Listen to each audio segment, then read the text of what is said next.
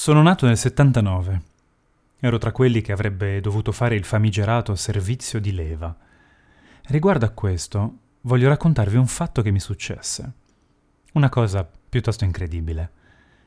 A 19 anni, tornato dal collegio in Francia, mi iscrissi alla facoltà di informatica di Milano. Passai alcuni esami, ma presto compresi che seguendo quel percorso non avrei mai realizzato il mio vero sogno, creare videogiochi. Una notte, guardando Rai 3 e vedendo gli attori divertirsi nella LIT, Lega Italiana Improvvisazione Teatrale, decisi di tentare anche io. Cominciai con un corso serale e da lì entrai nella prestigiosa scuola del Teatro Stabile di Genova. Vi dico questo perché dopo essere entrato allo stabile, fermai gli studi universitari e i militari si fecero ben presto sentire per chiamarmi a fare il militare. Io ingenuamente dissi che frequentavo un'altra scuola, ma quando dissi che era una scuola di teatro, la loro faccia fu più che sufficiente a farmi capire che mi ero infilato in un vicolo cieco. La tua scuola di teatro non è riconosciuta per il rinvio del servizio militare, mi dissero. Al che, avendo io all'epoca la doppia cittadinanza italo-francese, sono nato a Parigi, mio papà è italiano e mia madre è francese, risposi con un Va bene, allora vorrà dire che lo farò in Francia. Dovete sapere che in Francia il servizio militare era stato cancellato e quindi ero convinto di essere sfuggito alla ferrea disciplina militare. Ma alcuni mesi dopo una telefonata mi gelò il sangue. Visto che non fai il militare in Francia, lo devi fare in Italia. Impossibile chiedere un permesso, impossibile chiedere un rinvio. Il mio sogno di recitare si stava per infrangere davanti a una burocrazia morente. Ero l'ultima leva a dover fare il militare. Cosa potevo fare? Avevo davvero una scelta?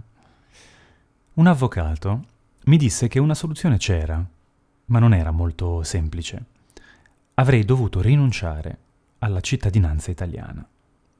Avendone due non sarei finito apolide mi spiegò che avevo poco tempo e che per farlo dovevo andare all'ambasciata italiana di Francia, a Parigi. Partii quindi da solo per Parigi e mi presentai all'ambasciata, vestito con una maglietta, un jeans, capelli arruffati e degli occhiali. Eh, voglio rinunciare alla mia cittadinanza italiana, dissi. La segretaria mi guardò corrugando la fronte. Va bene, puoi venire giovedì prossimo, mi disse, fissandomi un appuntamento. Il giovedì successivo quindi mi presentai in orario, pronto a firmare qualsiasi cosa per poter finalmente seguire il mio sogno. Entrai nel grande ufficio dell'ambasciatore, con una grande scrivania di mogano sopra il quale c'era un grande documento, un foglio di carta enorme, con scritto sopra una miriade di cose, che non lessi perché tanto il succo quello era. Dove devo firmare? chiesi. L'ambasciatore, credo che fosse lui, mi indicò il punto in cui firmare, poi la segretaria aggiunse Dove sono i tuoi testimoni? I miei cosa? chiesi, frastornato dalla notizia. I suoi testimoni, servono due testimoni. Deglutii. Urca, non lo sapevo. Sembrava un film di Pozzetto. Uscii dall'ufficio e cercai se ci fossero persone disposte a farmi da testimone per rinunciare alla cittadinanza italiana. Trovai una gentile coppia che si offrì di aiutarmi.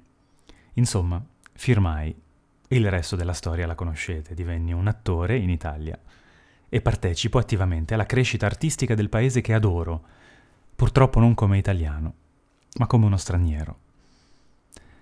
Questo sembra un tema ricorrente nella mia vita. Sono straniero persino in casa mia. Alla prossima pagina.